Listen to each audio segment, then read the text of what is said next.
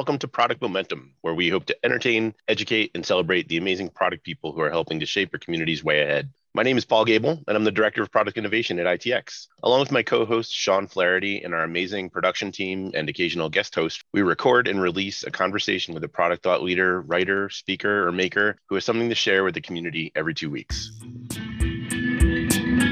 Good morning, Paul. How are you doing today? I'm fantastic, Sean. How are you?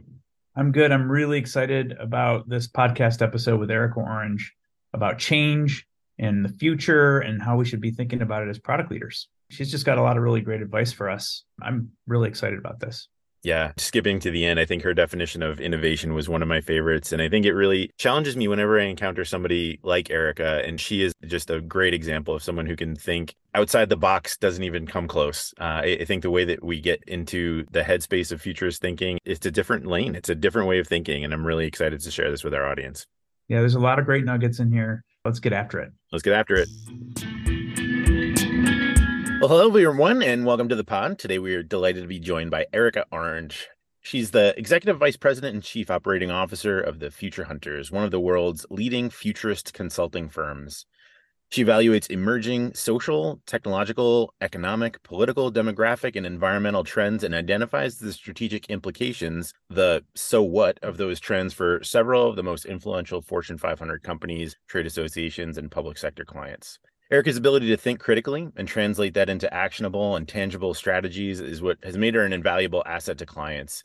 She speaks to a wide range of global audiences about the macro trends that are shaping and impacting today's landscape.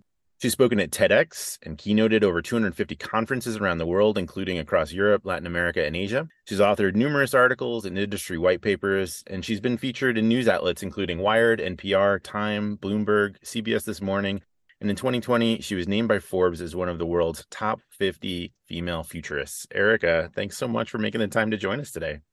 Thank you so much for having me. Absolutely. So just to jump in, eh, you know, futurism and futurist thinking is somewhat of a novel concept to some in our audience. Can you elaborate on the importance of vision when it intersects with this concept of futurist thinking and especially as it pertains to product management and what possibilities and outcomes might apply? Absolutely. So, really, when it comes down to being a futurist, it comes down to really understanding, I think, one key thing, and that is change, and more broadly, the pace of change. And it's made my job both more exciting and more complex because we know that change is happening faster than ever before. So, knowing that this is the environment that we all have to get comfortable operating in, if we think of arrows going off in multiple directions, the roadmap is just exploding with possibilities and different futures. And so many people will come to me and ask about strategy, right? What is my strategy going into the future? And we have to start kind of backpedaling a little bit and answering, I think, the more fundamental question there, which is what is my vision? You have to start first with that vision. And what really is the difference? The difference is that strategies have to be flexible and malleable, knowing that change is going to be that constant if we put vision first, what becomes important for anyone and everyone, regardless of industry, is clearly defining who you are, what you stand for, what matters, and having that trickle down throughout the organization. And then creating the strategies with which to best get you to that vision that you have clearly articulated. And again, this is critical no matter who you are, where you work, cross geography, cross functional areas. And one of the kind of cautionary tales, right? I mean, we're in Rochester, and Kodak is always that cautionary tale of a company that in a prior economy was so wedded to their strategies. They held so closely to the best how they did what they did, but what did they lose sight of? They lost sight of their vision and what they could have owned and become in the future. That's a great distinction. I think that's one that it's often overlooked. And we say strategy and vision in the same breath as if they're often interchangeable terms, but they really couldn't be, you know, more distinct. The vision, as you mentioned, is the place where we're going, and the strategy is how we're going to get there. Did I get that right? Is that about it? Yeah, absolutely. And for anyone in product management, a visual that is really helpful for me when I think about strategy is a series of kind of parallel railroad tracks right? It's not just strategy as one big overarching set of strategies. We need to go back to the drawing board and task ourselves with identifying what those very near term set of strategies are, the let's say current day to 12 to 18 months from now, and have that be its own separate track. Have the next parallel track be two to three years, the next parallel track be three to five, the next one five to eight, and beyond. And then know through your vision what is effective and appropriate for each one of these tracks and be able to hop on and off each one of them and nimbly if what you're doing just frankly doesn't work and be able to scrap those strategies for the adoption and accumulation of entirely new ones. Hmm. So, who do you think is doing this really well? I mean, that's a great question. It's really hard to answer that only because I don't know, unless you're internal really to a company, how they project themselves externally is a completely different animal. You know, in the CPG sector, I even look at a company like Nike and what they have been able to do with three very distinct strategies for three distinct environments the real world, the digital world, and the virtual world. And as a consumer products company, be able to reimagine each one of these distribution channels completely differently, knowing that to be successful in the real versus digital versus virtual is never a cut and paste strategy. And that's what companies get wrong. They take the lessons that they glean in one and apply them to the other.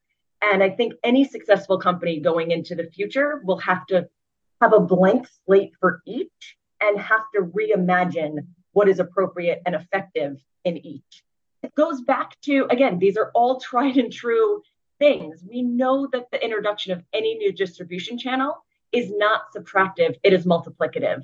So the companies that use their strategies and their future and their vision in terms of the correct mental math, which is multiplication, will be the ones that get it right. So your proposition here is that every time you add a new distribution channel, it's multiplicative. Mm-hmm. I've never heard that before, but it's intriguing to me. So explain what you mean by that. Yes, two classic examples media and retail. So, for all the times that they were saying that magazines and newspapers were going away, people still wanted to physically hold something. And what it does in the brain, called co-location, to actually hold and feel and tactilely read something in print is very different. The learning mechanisms are different. So it's different distribution channels. Same is true in retail. My God, the amount of times people would tell me e-commerce is going to take over and then e-commerce it's going to go into the metaverse and all of this and brick and mortar is going to be dead brick and mortar is not going to be dead it's just that again we have to completely reimagine the unique value proposition of each so for a clothing retailer, people still didn't want to return items. They wanted to try them on. That's the unique value proposition of the store. Or even what Samsung is doing with the Samsung experience. It's drawing the consumer in a new way. So we have to view each one as basically a blank canvas, right for imagination, versus just applying old strategies, like pouring old wine into new bottles. It's not going to work. But we know that those original streams and economies are not going to disappear. Everything layers always on top of each other. Okay. And you define three different channels here the real world, the virtual world, at least from Nike's perspective, and the digital world. What's the difference between the digital world and those other two? Well, I mean, the real world is just the real world. That's how we've always operated for all of human history. The digital world was the move into the internet and e commerce and everything that the economy ushered in at the later part of the 1990s, and we've been in the throes of, right, for the better part of the last couple of decades. And now we're at the precipice of entering what some have dubbed Web 3.0. And a lot of the visions around the metaverse have stalled, although the bigger, broader view of the virtual world and some of those applications, I think, are here to stay. So a lot of the buzz and the hype now is around the consumer centric versions you know, and a lot of the technology companies are creating the headsets and wanting people to create avatars to go into these worlds. And for me, I think there's much more utility in the second prong of this, which is the rise of the enterprise metaverse, how companies are going in and creating digital twins of their enterprises. And if we link this back to the future of product management, many more people are going to be moving into these virtual worlds to prototype products first using a digital twin and then using the insights gleaned from these 3D virtual mirror worlds to then inform the whole 360 process of how they do what they do in the real world. So, whether it's the discovery phase, the planning phase, the implementation phase, the development phase, any of these things, it can be built first in these digital twins. Yeah. Just this morning, there was a really interesting example of that in the Times. There's a piece on how an African artifact was reappropriated back to its native country, but it was replaced with a, you know, very high fidelity digital twin.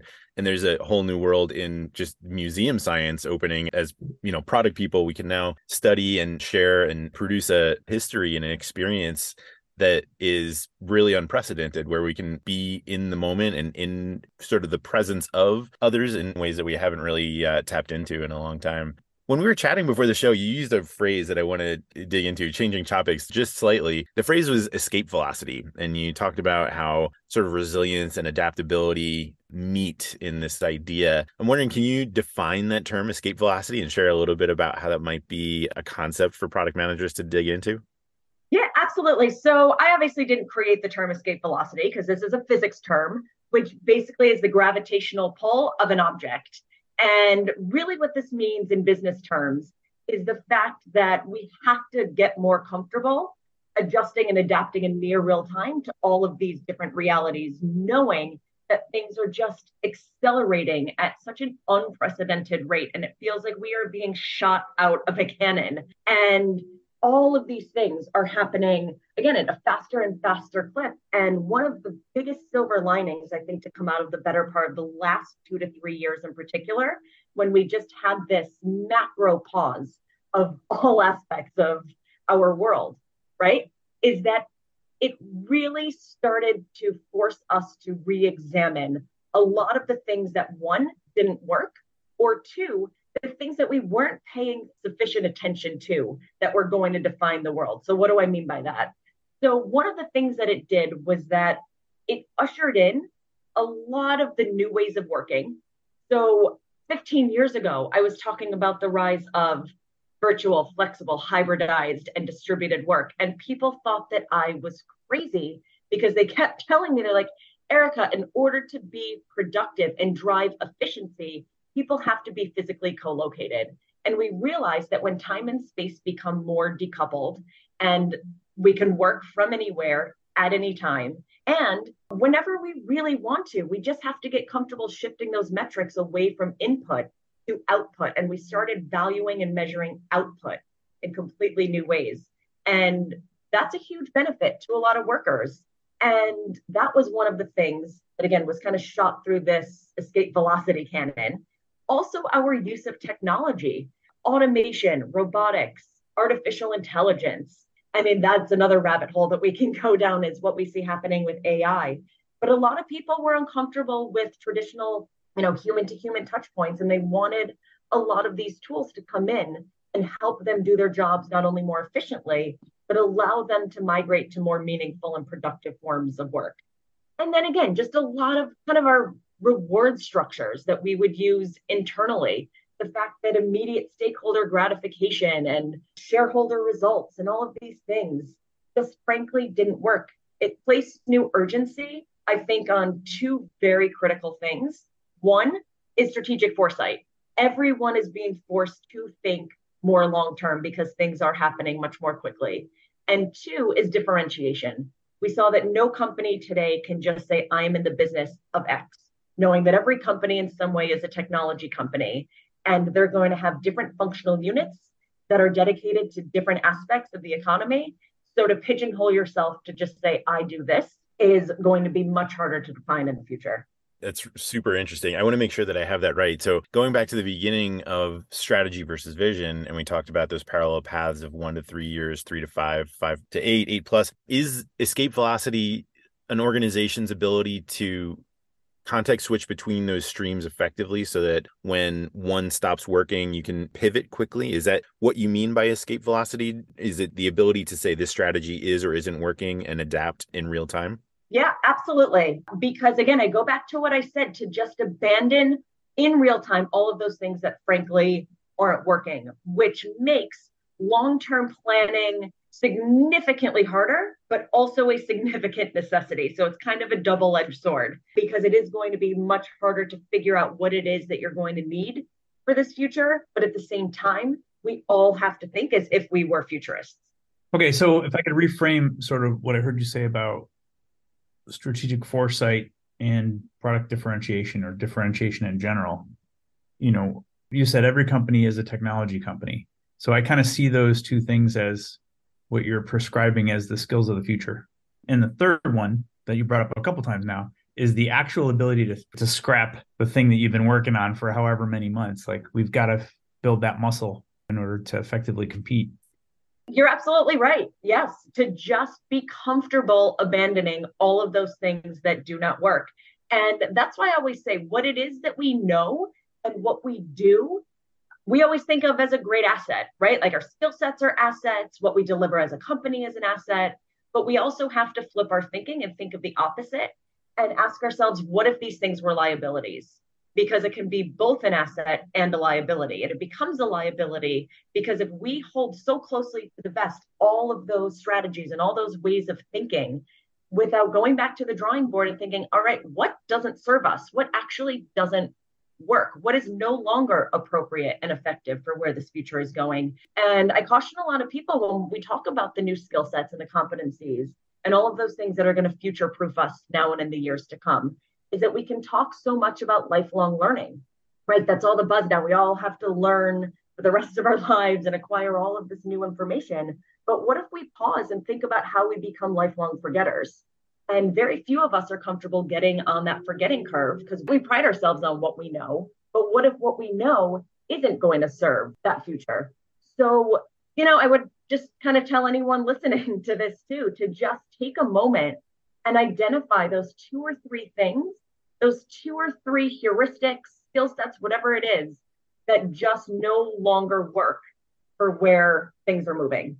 And what do we feel comfortable actually starting to forget? Yeah, just to close the loop on the Kodak story, I think that's a great story of not scrapping, you know, essentially this hundred year baby when they should have like we've got this beautiful thing that's cash cow, it's producing a lot of revenue and we can see the future coming, but we just refuse to give it up and move on. And now we all see what happens when you don't do that. So yeah, I mean, there's again a series of cautionary tales. We see this on the retail side I mean, just think of all of the big box retailers that couldn't see beyond what they did and they couldn't innovate quickly enough. They lost market share, they lost consumers. And then, you know, they just become less than a BuzzFeed story about all of those failures in the 90s and the early 2000s when things began to really transform. Nobody could see the forest through the trees, and then the future passed them by. It happens to me even as a consumer sometimes. I get attached to a product and it becomes a tool that I integrate into my life. And then they just seem to stop updating the roadmap or keeping up, you know, with the competition. And it's a painful to to move when you've invested so much of your energy in learning a ecosystem. Well, and honestly, that is going to be the story of our lives. And that is going to be the reality that the youngest generations are going to have to deal with. Because even when you extrapolate that out and you think of the current educational system, you think, what is the value of higher education? What they are learning their freshman year is already outdated by their senior year. So, what is the ROI?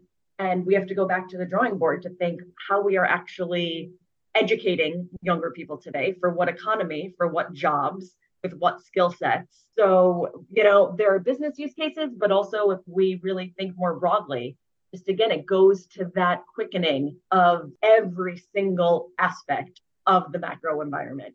Yeah.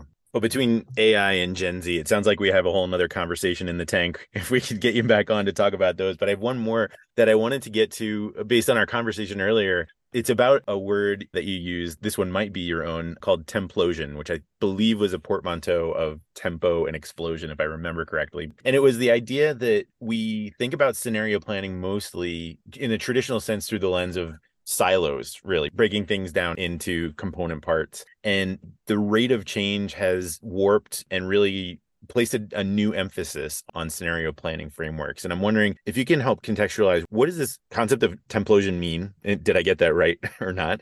And then how do you think about scenario planning? And are there frameworks that a product manager sitting in front of their team today might be able to take away and apply some principles to in learning to build out a roadmap or a strategy a little bit differently?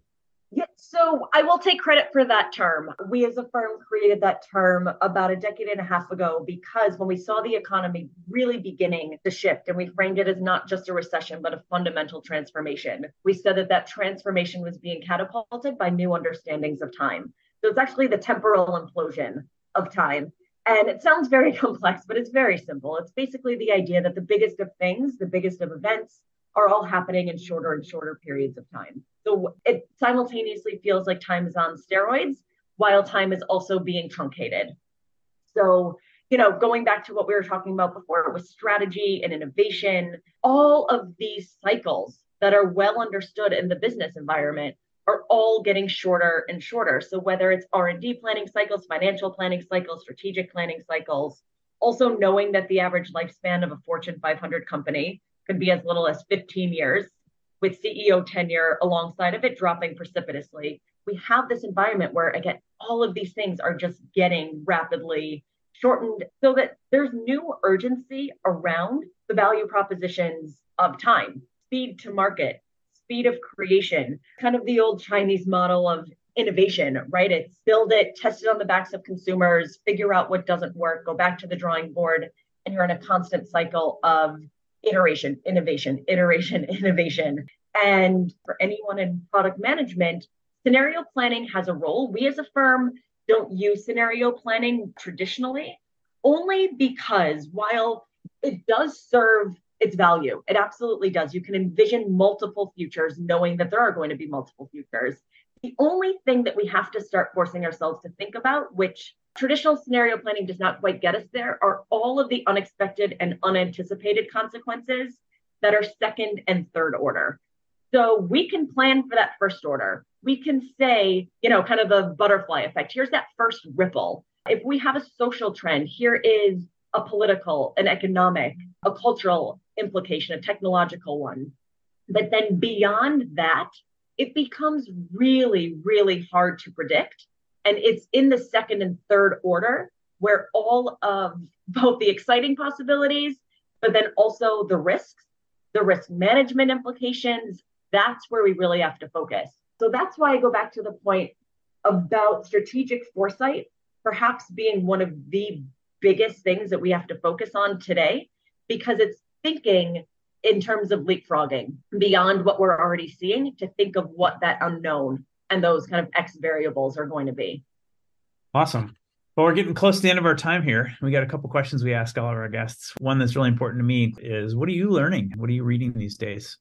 Oh, Matt. So we read all the time. I have a six year old, so I don't have time to actually read books anymore. I feel like my time is also, uh, I live Templosion on a day to day basis. But a lot of the publications I read from everything from The Economist to MIT Technology Review to, I mean, we're doing about 80 abstracts every month from yeah. just curated sources. It's all just comes down to pattern recognition. If you had to pick one book to recommend to our listeners, what would it be?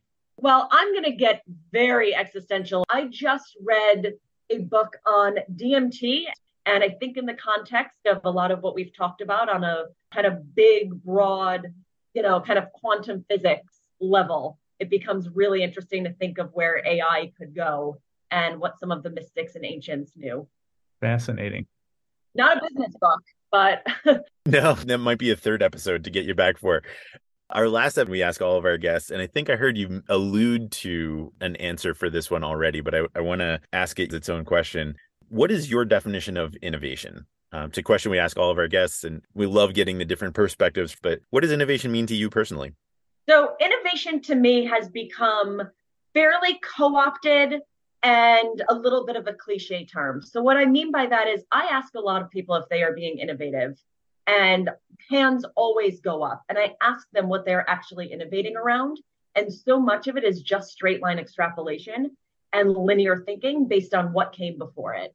And that's not true innovation. So to me, innovation, we actually I like making up words. I think we need a new term for it because I think true innovation is about going back to the drawing board and completely reimagining all that came before it and going back to what I said before, seeing things as a true blank canvas without any of the preconceived notions and just infusing it with wonder and imagination. And so little of innovation as it exists today is that. So that's less how I would define it and more what I hope eventually it will become. I love that aspirational take. Love that. Well, Erica, it has been an absolute joy getting to unpack some of these ideas. I've learned a ton just in our brief time talking together, and I'm sure our audience as well. I can't thank you enough for taking the time today to join us. So thanks. Yes, Paul, Sean, thank you so much. This was such a pleasure, and hope to chat with you guys again soon. Absolutely. Cheers. Awesome. Cheers. That's it for today. In line with our goals of transparency and listening, we really want to hear from you. Sean and I are committed to reading every piece of feedback that we get, so please leave a comment or a rating wherever you're listening to this podcast. Not only does it help us continue to improve, but it also helps the show climb up the rankings so that we can help other listeners move, touch, and inspire the world just like you're doing. Thanks, everyone. We'll see you next episode.